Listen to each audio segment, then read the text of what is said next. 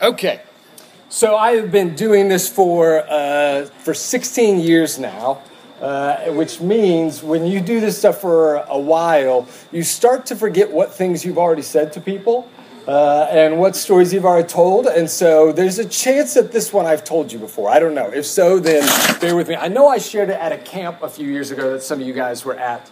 Uh, so just bear, if, if I said this story last week or something, just everybody go with it, okay? Just kind of pretend like this is brand new information. Uh, it was the summer of my sophomore year. I am at a church camp in Bolivar, Missouri and uh, sophomore high school, by the way, sophomore high school.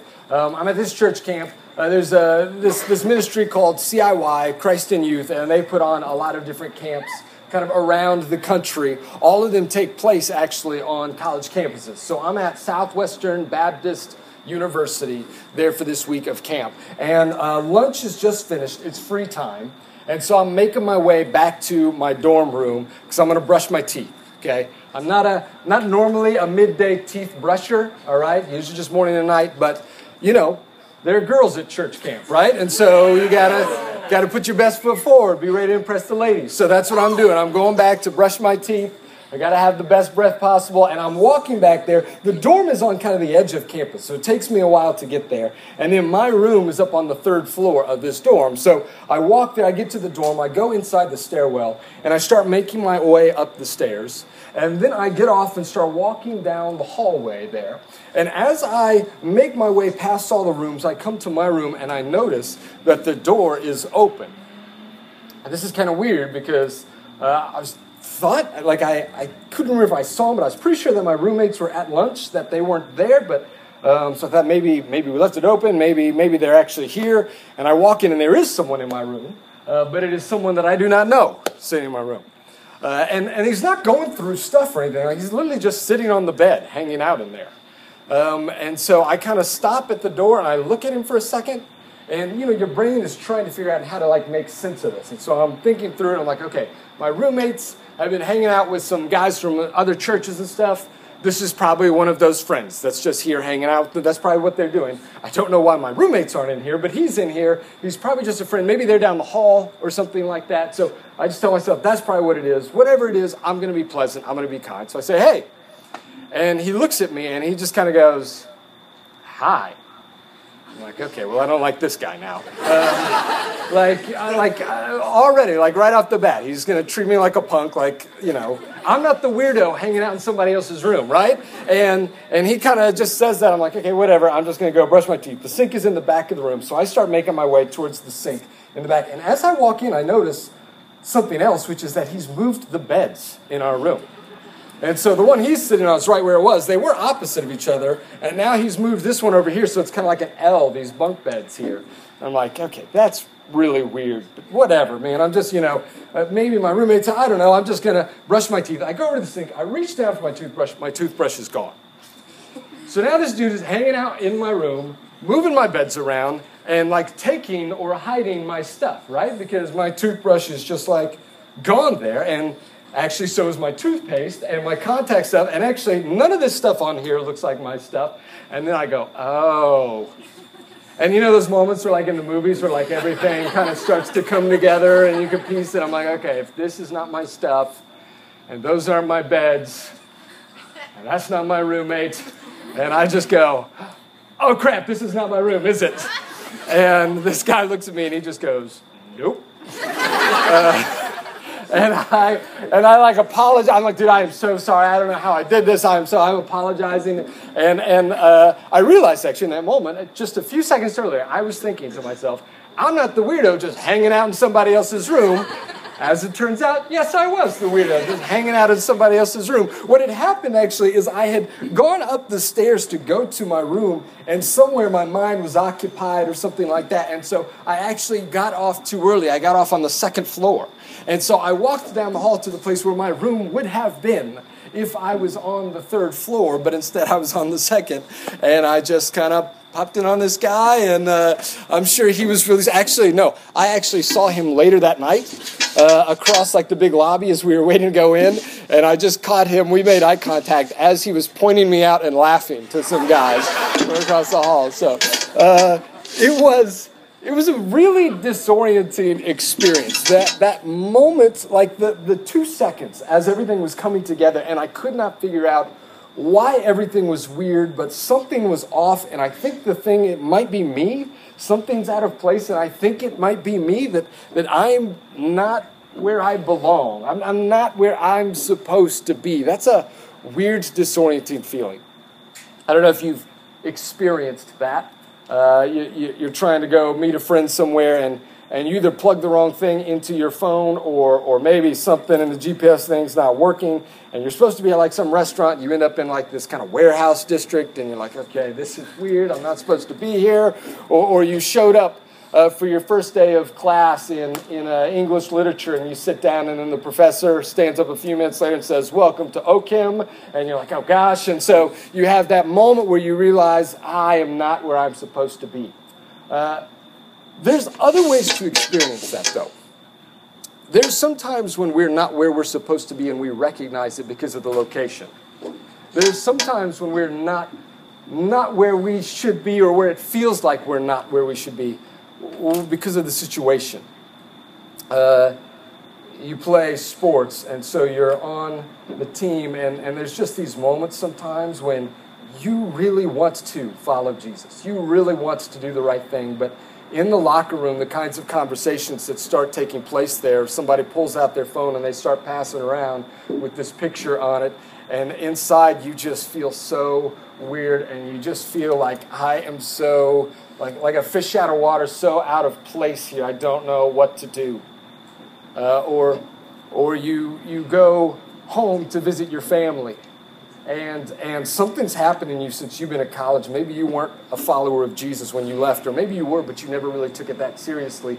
And, and then you went off to college, and God began to do some really cool things in your life, and you found yourself changing in a lot of really neat ways. And then you go home and you, you realize, my family has not, though. Uh, they're, they're the same that they were, and they still act the same way and talk about the same things. Or my friends want to go hang out, and they don't recognize the kind of change that I have made. And, and, and yeah, I used to be into this kind of stuff, but I'm not anymore. I just don't feel like I fit or belong, or, or a professor in class starts mocking Christianity and the ridiculous people who believe those backwards kinds of things, and you just kind of want to shrink in your chair. You ever felt like, I just don't know if I belong here. I do not know if I am where I'm supposed to be. That is the state of Peter's listeners, the people that he is writing his letter to. These are people who grew up in this place, Asia Minor. Uh, which is modern day Turkey, Rachel told you last week. And, they grew up there doing all the things that everybody else did around that area. They, they followed the same traditions, the same cultural trends, they, they had the same practices, they worshiped the same gods. And then one day, someone told them about Jesus, and their whole life changed as they were introduced to this person who is said to be God and man, who is said to die to make a way for them to know God. And everything changed, and they experienced a new kind of hope, and they experienced a new kind of joy. And mostly it was good, but they begin to notice this thing that ever since that time they have been really out of step with everything else that's going on around them, with, with their friends and with their families and, and, and with the people they work with, and they just don't quite fit or belong, and, and they feel sometimes like they're crazy. Peter tells them, You're not crazy. You're not. This is this is real what you are experiencing. You are out of place because, and, and we read this word in the very first verse of Peter, he calls them chosen exiles people who are not in their home country. See, this is the thing about them. Their location has not changed, but their home has. Okay, they're, they're still where they grew up, but Peter says this isn't your home anymore. It's, you're not going to fit because your citizenship is in heaven. Your home belongs with Jesus. And while you walk this earth, you are exiles. You're going to be out of step. You're not going to fit where you are. And so, even though they used to live like everyone else, worshiping the same gods they did, engaging in the same sexual ethics or lack of ethics, engaging in the same division between classes and races, they used to live all those things. And now they're called to live differently, and they're trying to, but they're facing opposition for that. So, how do you live like Jesus in a world that constantly opposes that way of life? and in their case, doesn't just oppose that way of life, physically opposed them. Some of these people were being persecuted, were, were facing suffering, they were losing jobs, they were, they were facing physical pain over the things they do. And how do they do that? How do you live like exiles in a world that is not your home as you try to follow your one true King Jesus? That is one of the key questions of 1 Peter. It's a key question for his audience, and it's a key question for us actually today because we live in a world that is not our home. We live in a world where people do not want to walk the way of Jesus. And so, how do I live out my faith in him in this time and in this place? We're in chapter 1, verse 13, and we'll make our way just a little bit into chapter 2 tonight. If you've got your Bible, you can follow along. It'll also be on the screen. Here's how verse 13 of chapter 1 start, starts. Therefore, okay, stop. One of the things we want to do, we talk about this, we don't want to just teach you the Bible here. We, we really, really, really want to do that. We also want to teach you how to read the Bible for yourselves how to study the Bible for yourselves. And one of like a kind of a really simple but key practice in reading the scriptures, trying to see how ideas flow together. And, and anytime you come across this word therefore, that's a really good hint for you. Okay?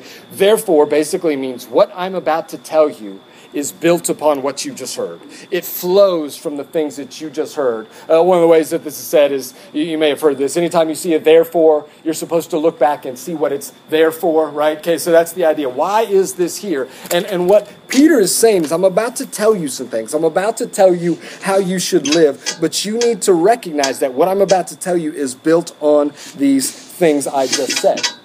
And what did he just say? Last week, Rachel taught us about this last week.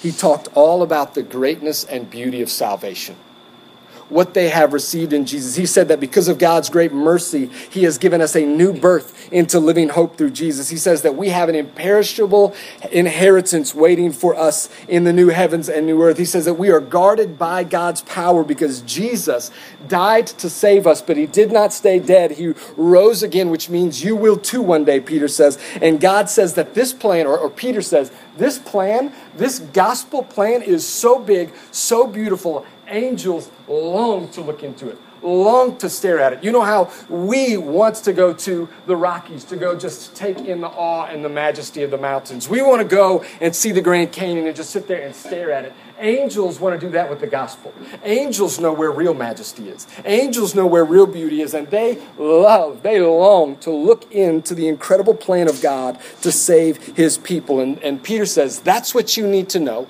Now, therefore, in light of that gospel, in light of what God has done for you, in light of who He has made you, now here's what I want you to do. Here is how I want you to live. This is a key truth, by the way. Christian ethics are never random. There is no, hey, do this because that's, we should all be good people, so live like this. There's none of that in Christianity. There is no, do this and that way God will like you more do this and you can earn God's favor. Do this and you can get into heaven and be with Him. That's, that's every other religion, but that's the opposite of the way Christianity works. Christianity always starts from what God has done for you. God has already loved you. God has already given you grace in Jesus Christ. And so our actions flow from who God is and who He has made us to be. We call this gospel centered life at the table. We talk about it over and over again. Our actions flow from who Jesus is and what he's done. Uh, there's this scholar named Edmund Clowney, and he says this The imperatives of Christian living always begin with therefore. Every imperative in the Christian, in the Bible, is going to begin with therefore, even if the word is not literally there. It's always based on something that is true about God or what he has done for us. So, Peter's going to give five imperatives in this text. And over and over again, I want you to watch this pattern. Every time he gives them an imperative, a command, this is how you live, he's going to tie it to a deeper theological truth about God or about them. So, what I want you to do is, as we read, pay attention for words like because, or since, or therefore, or for, those kinds of things. Watch the lines or the connections that he draws between these things. Now, back to verse 13. Therefore, with your minds ready for action, be sober minded and set your hope completely on the grace to be brought to you at the resurrection of Jesus Christ. First big imperative Peter has for his listeners live in hope. Set your minds completely on the hope. These are people who have been through the ringer. As I said, they're losing friends. They're being kicked out of their family, some of them. They're losing jobs. They are social outcasts. And, and, and Peter knows if, if all they do is look at the life around them and the world around them, there are going to be days when they go, Is this worth it? Is this worth all the stuff that I lost to follow Jesus? Peter goes, It absolutely is. You need to know that. But in order to know that, you've got to set your mind and your heart on things beyond what you see right in front of you. Set your hope on the grace that is coming to you in Jesus, on the blessing that is coming to you in Jesus, on the joy that comes when King Jesus returns to you. This is huge for them that they will always be looking beyond what they can see in front of them. And the, therefore, of course, the, he ties this command set your minds, your hearts on the hope. He ties that to the gospel truth we heard last week. Verse 14 As obedient children, do not be conformed to the desires of your former ignorance, but as the one who called you is holy, you also are to be holy in all your conduct. For it is written, Be holy because I am holy. Second, big imperative do not conform to your former ignorance, to your former desires, but instead be holy. Uh, it is one thing, by the way, to sit in that locker room and feel uncomfortable and go, gosh, I don't want to take part in any of this stuff and I don't know what to do in this situation. But it's another thing, actually, when you sit in that locker room and there's half of you that goes, I don't want to be a part of this, and there's half of you that really does. When you go back home and your friends invite you to go hang out and you know they're going to do stuff that's probably going to get you into trouble, and, and you feel sort of uncomfortable about that, but if you're honest, there is something in you, there's a desire in you that is drawn back to that old way of life. That's when things get really, really hard. We're going to spend some more time talking about that in the second half, so I'll be brief on this point. But the call here is that they would not give into that, but that they would be holy. To be holy in the Bible just means to be set apart. It means to, to be not like everything else. And the reason they're called to be holy, he says, is because the God who called you and the God who saves you is holy. Be like him. That's what he's like. And, and he actually quotes from the book of Leviticus. This, this phrase comes up four or five times when God calls his people out of slavery and he gives them the law. Four or five times he says, Be holy, for your for the Lord your God is holy. Be holy because I am holy. And that gets repeated over and over again. Often when we think of holiness, we think just like moral. So to be holy is like the opposite of sleeping around or the opposite of looking at pornography or the opposite of getting drunk, those kinds of things. And, and that's true, that's included in there. But holiness actually means set apart, like unique and different in everything. So God's love is holy because it is completely different from any human love you've ever experienced. God's anger is holy. God's compassion is holy. All these things about him are holy, and we are called to be like him. That is the call. Verse 17. If you appeal to the Father, who judges impartially according to each one's work, you are to conduct yourself in reverence during your time living as strangers for you know that you were redeemed from your empty way of life, inherited from your fathers, not with perishable things like silver or gold, but with the precious blood of Christ, like that of an unblemished and spotless lamb. He was foreknown before the foundation of the world, but was revealed in these last times for you. Through him you believe in God, who raised him from the dead and gave him glory, so that your faith and hope are in God. The third imperative conduct yourself in reverence while you live this life here. Recognize who God is and live accordingly. He actually gives two reasons for why they should live this way. Two reasons that actually seem the opposite to most people love and fear. And he says, both of those things are connected to how you ought to see God, and that ought to change you. He says this that the God that you worship is a holy God, and He is an impartial judge. And one day, I will stand before that holy God, and I will give an account for the way I lived. And I will give an account for the things I said. I will give an account for the way I treated people and for the things that I did when I thought no one was looking. I will stand in front of that holy God and I will talk to him about those things and give an account for those things. And so that ought to bring some degree of respect, of reverence, of even fear to know that truth. But he says this actually that this same God who's a judge is also a father whose love is so deep that he redeemed us at a great cost to himself, at the cost of his own son, the precious blood of Jesus. Both of those things go together. And there's some people who struggle to see how those two things go together. Some people really fear God and it causes them to want to ignore him or get away from him or even hate him because they hate the thought of what it might mean to face Him. There's some people who love God, which is great too, but sometimes it causes them to lose their awe for Him. And Peter says actually those two things need to go together, and they really can. I'm 10 years old. I'm jumping on the trampoline with my brother Tyler, and we're goofing off and wrestling around, and, and it kind of turns into a wrestling match and uh, some sort of sparring match. And I don't remember what he did, I just know that it ticked me off, okay? He kicked me, he's something, I don't know. But the, the anger was real there, okay? And I waited until Tyler bounced up in the air and got himself high up in the air. And then I just shoved him with every bit of strength I had.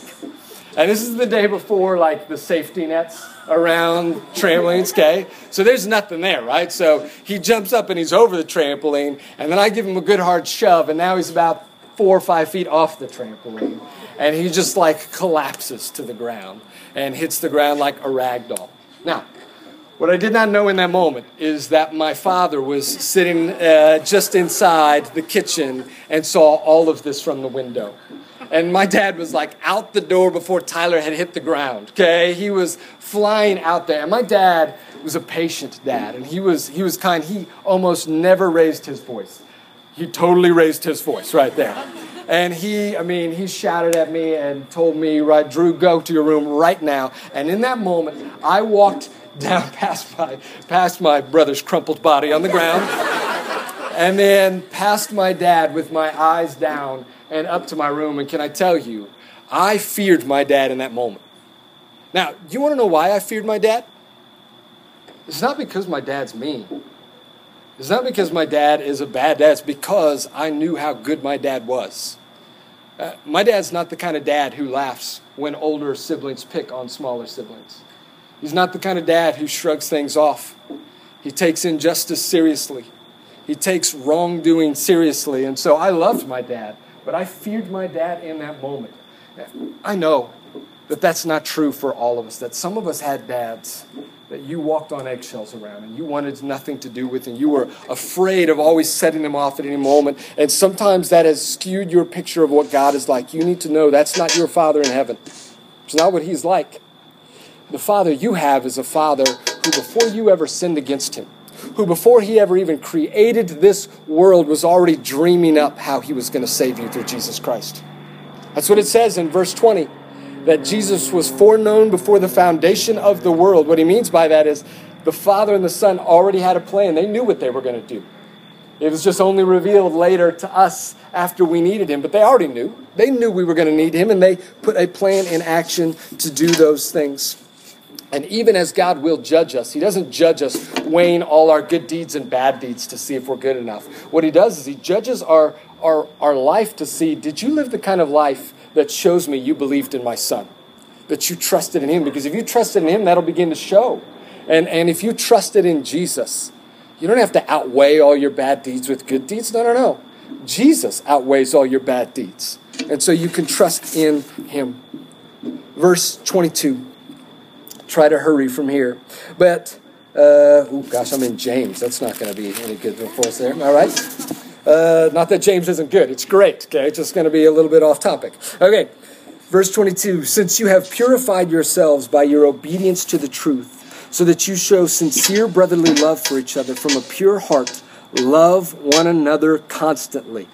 Actually, the, the word could be translated like strenuously, like with much effort, because you have been born again not of perishable seed, but of imperishable, through the living and enduring word of God. For all flesh is like grass, and all its glory like a flower of the grass. The grass withers and the flower falls, but the word of the Lord endures forever. And this word is the gospel that was proclaimed to you. Therefore, rid yourselves of all malice and all deceit, hypocrisy, envy, and all slander. So here is the fourth imperative love one another constantly Put great effort into loving and caring for each other. Do not be divisive. Put away deceit and hypocrisy and hatred and gossip. Love one another as you ought to love. Why? He says, Because you have been purified by your obedience to the truth. That is, just your faith in Jesus, is what he means. And you have been born again through the enduring word of God. He says that was the gospel. The gospel has made you a different kind of person that doesn't live in hate anymore. You ought to be living in the love that was shown to you. That's why we love each other deeply. Last command verses 2 and 3 of chapter 2 like newborn infants desire the pure milk of the word so that you may grow up into your salvation if you have tasted that the Lord is good. Fifth command crave the pure milk of the word.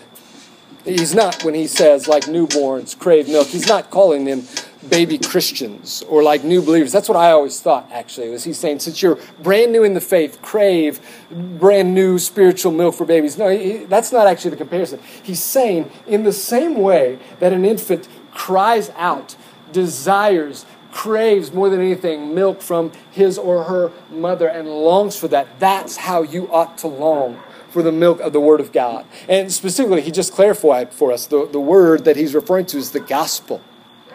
Yeah, you you already know Jesus. You still need the gospel. You need to crave it and long for it and look for it over and over again. Why? Because you know how good Jesus is.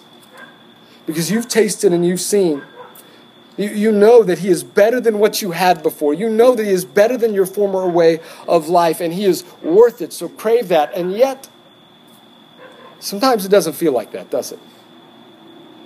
Sometimes there are these former desires that Peter talks about that well up in us, and they just they don't seem to be former.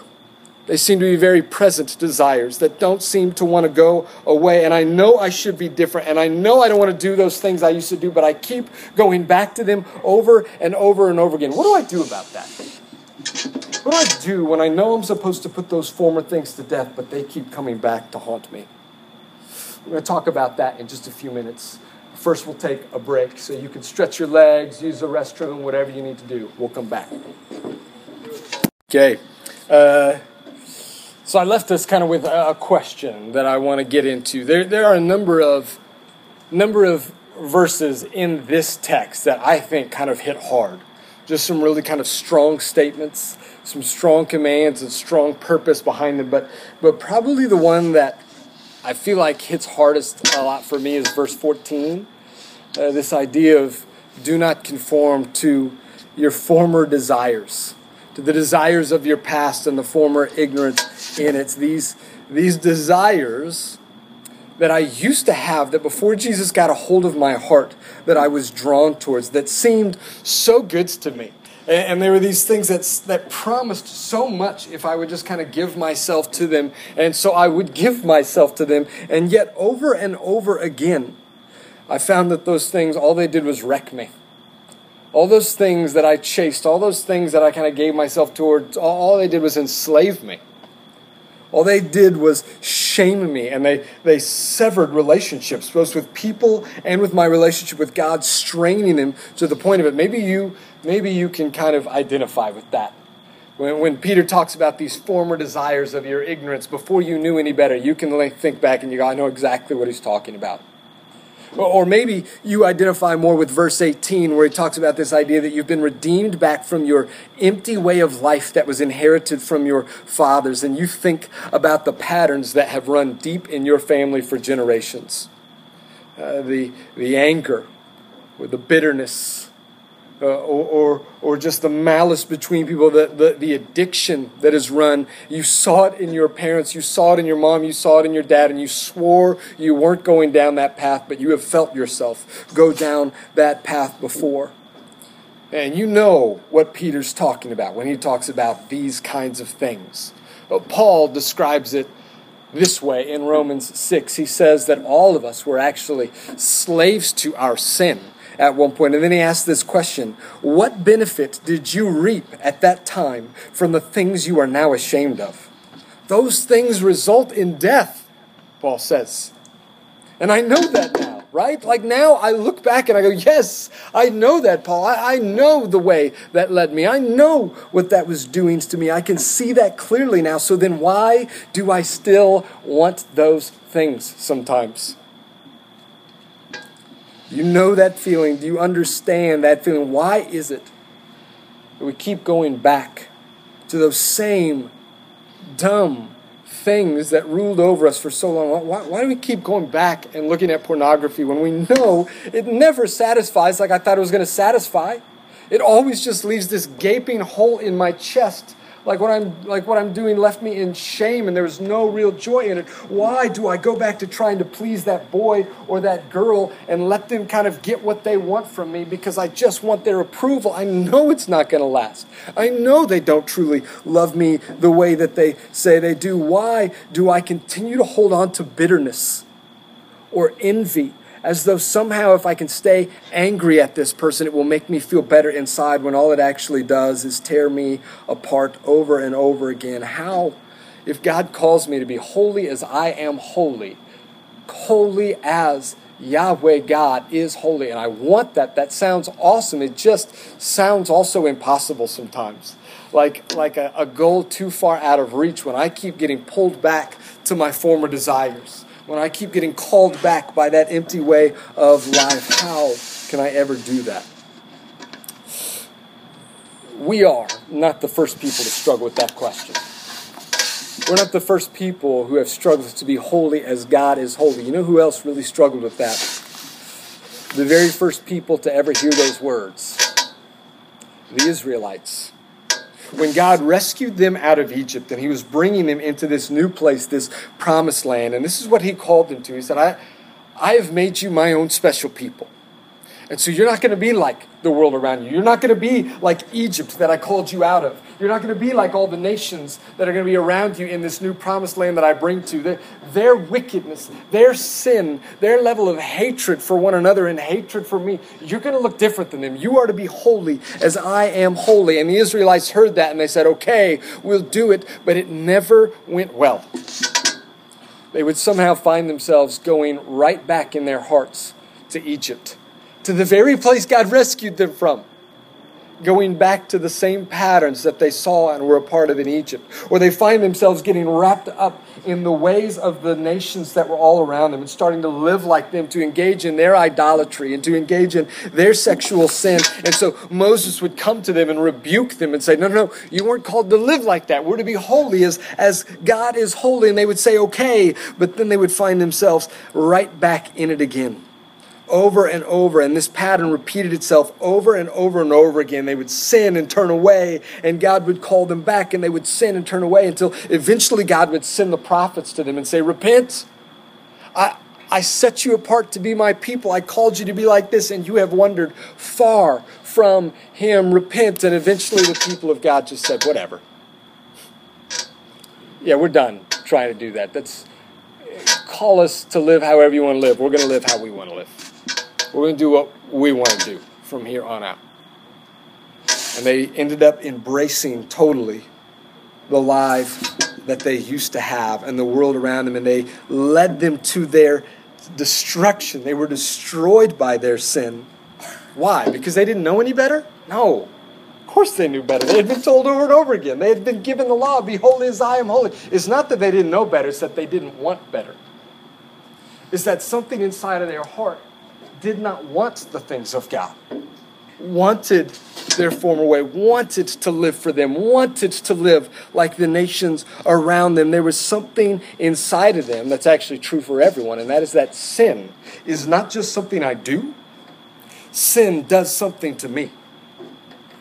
Sin corrupts our hearts when it takes root, and so, so that we, we continually want more sin and given the choice between the right and the wrong thing, I, I consistently choose the wrong thing. That's why Paul uses that phrase that we are enslaved to our sins because we continue to do those things over and over again. And all the laws and all the commands and all the instruction in the world cannot change that. The problem is not with me not knowing enough, the problem lies in here. What I need is a new heart. What I need is to become a new kind of person. And one day, God promised That's actually what's that's that's what I'm going to do. At this point, when all had seemed lost because God's people, who were supposed to be His holy representation in the world, had completely dropped the ball on that, had completely walked away from all that. At this point where it seemed most dark, where all hope seemed to be lost, God said, I'm not done yet. No, there's more coming. One day, God promises in Jeremiah 31 one day I am going to create a kind of people that, that don't just know what they should do, they'll want to do what they should do. Because I'm not just going to put my word in front of their eyes, I'm going to put my word in their hearts. I'm going to stamp it on them so that they'll desire to do those things. One day, he says in Ezekiel 36, one day I'm going to take your hard, stony hearts and I'm going to remove those and I'm going to put a new kind of heart in you that can not just know what you should do, but want what you should do. That's going to desire me. I'm going to breathe new life into you and make a new kind of people. Wouldn't that be amazing? To have hearts that could do the right thing, that could want to do the right thing. Now, the consistent refrain of Peter and the New Testament writers is that that has happened. That that's you. That the promises made in Jeremiah 31 about a new people that could know him and want him and know his word in their hearts, he was talking about you if you've placed your faith in Jesus with the kinds of people who have a new heart and their stony heart is done away with and they've got a new spirit inside of them to obey them. He was prophesying about you if you have trusted in Jesus as your Savior. That's what Peter said to us in verse 23 and into 25. He says, The reason we live like this is because you have been born again. That old you is gone and a new you has come. You have been born not of perishable seed, but of imperishable, through the living and enduring word of God. And this word is the gospel that was proclaimed to you. Those of you who have given your life to Jesus because you saw who he was, the very Son of God, who died to save you from your sins and rose from the grave, when you placed your faith in, and the Bible is clear about this, you became a new sort of person. And you are no longer enslaved to your former way of life. You are no longer enslaved to the addictions of pornography or people approval or envy or bitterness or gossip. Those things no longer have the chains on you that they once had. Peter says you were redeemed from that empty way of life. You've been brought out by the blood of Jesus, no longer doomed to repeat the mistakes of your past, those destructive tendencies of your family, whether you feel that's true about you or not. It is true if you know Jesus. His Holy Spirit is inside of you making that true. So then, why doesn't it feel like it? Why am I still drawn to my old sins? Because this truth, what God has done for you in Christ, is powerful, but it's not magical. It's not a waving of the wand, abracadabra, and everything just changes, and now you don't have to do anything now. It's just kind of easy and free flowing. No, no, no, it's not magical. It's not a little spell or incantation. It's powerful because it's changing you from the inside, but you still have a responsibility to walk in that power. You still have a responsibility to walk in that newness of life that has been given to you in Jesus Christ. Peter says this. Don't be passive about these things. That's the very first words that we read in verse 13. Have minds ready for action. Be ready to roll. Do be, be sober minded, focused, and aware, aware the world should not set the patterns for your life anymore. Have you heard of this disorder called, I think it's called pica? You heard of this? It's an eating disorder. Oh my gosh, there goes my notes. I got the ones that count. The rest can go, all right? We're, we're just to, like, it was to be improv from here on out if that, if that blown. It's this eating disorder where people have this compulsion to eat inedible things, to eat things like paper or, or, foam or buttons or even like coins and metal. Sometimes even uh, not just like hard things, plastic buttons and stuff like that, but dangerous things like nails and needles and, and all kinds of things like this. And there's this compulsion in them to do these things. And there's actually, they said that this is a trend that has grown a lot in recent years. Just uh, between 99 and 2009, grew almost 100% this disorder in people, this compulsive desire to eat these things that they should not eat, which is obviously not healthy to you for you, but often can lead to death for people. Uh, I, I read about this guy who read, this is kind of funny, but kind of crazy and sad, who over the course of his life had, had uh, eaten like $650 worth of coins. And when they did x rays on him, they found his stomach actually sat below his hips because there was 12 pounds worth of metal in his system and they had to go in and do surgery to be able to pull all of those things out. And some people, not just eating the coins, but they've actually, like I said, finding needles and nails and all those kinds of things in people. And they'll have to go in and get surgery to have those removed, or they'll have to get their stomach pumped when they eat things like laundry detergent that's poisonous to them and those things. And they'll have to do all of those things to get themselves fixed. But the problem is that even after they do those things for these people, they often go right back to the very thing that was killing them in the first place that the very things that were removed from them, they continue to go and they continue to feed on. And I, I believe that that's actually a fairly good picture of me. That Jesus saved me from all the damage I had done to myself for so many years. Jesus saved me, uh, not just from the things that I'd done, but the way that that had affected me, the way that that was damaging me and killing me. Jesus came and redeemed me and healed me from all of those things. But often I want to continue back in the same habits that I was living beforehand and expect different results. And sometimes I find myself wanting to be like Jesus and wanting to try and follow him, and yet I think that I can do that while still keeping the same kind of apps on my phone that kept getting me in trouble in the first place. And I want to try to do that while still going and hanging out with the same people and going to the same kinds of places and the same kind of activities that kept getting me in trouble in the first place. And I do these things over and over again and I get frustrated at Jesus that he's not changing me and not fixing me. It's like a person eating nails and then getting mad at the doctor that they're not healed and well. I cannot go back and feed on the same things and expect to live differently. I need I need a new diet. I need new eating habits. That's why actually the fifth command that Peter gave us at the end of this, it's the key to all the others. It's the one that helps all the other ones make sense. Let me read that to you again, chapter 2, verses 2 and 3. Like newborn infants, desire the pure milk of the word, so that you may grow up into your salvation if you have tasted that the Lord is good, what I need is to crave. What I need is to run after. What I need is to day after day feast on the gospel. Because the word that saved me is also the word that sustains me. It is also the word that grows me up in Jesus. He says, if you want to grow in your salvation, come back to the gospel over and over and over again. Now, he's talking about the Bible, but he's talking actually about more than the Bible. He's talking about the very things that put my mind and my heart on Jesus and on the gospel over and over again. Remember, actually, most of Peter's listeners couldn't read, they were illiterate. They were dependent on somebody else reading the truth to them and teaching it to them. And so, as much as I want to say read the Bible, and you should because it's a gift given to you, but, but there are other things that when we engage in church and in community, when we are regularly listening to sermons, when we are letting the Bible be read to us through our phones or over and over again, when we are engaging in a kind of community through small groups that will point us to the truths of Scripture and the truths of who we are over and over again, that feeds me, that grows me up in salvation. There are things that I need to do over and over again. There are things that I need to memorize. I need to memorize 1 Peter 1:18.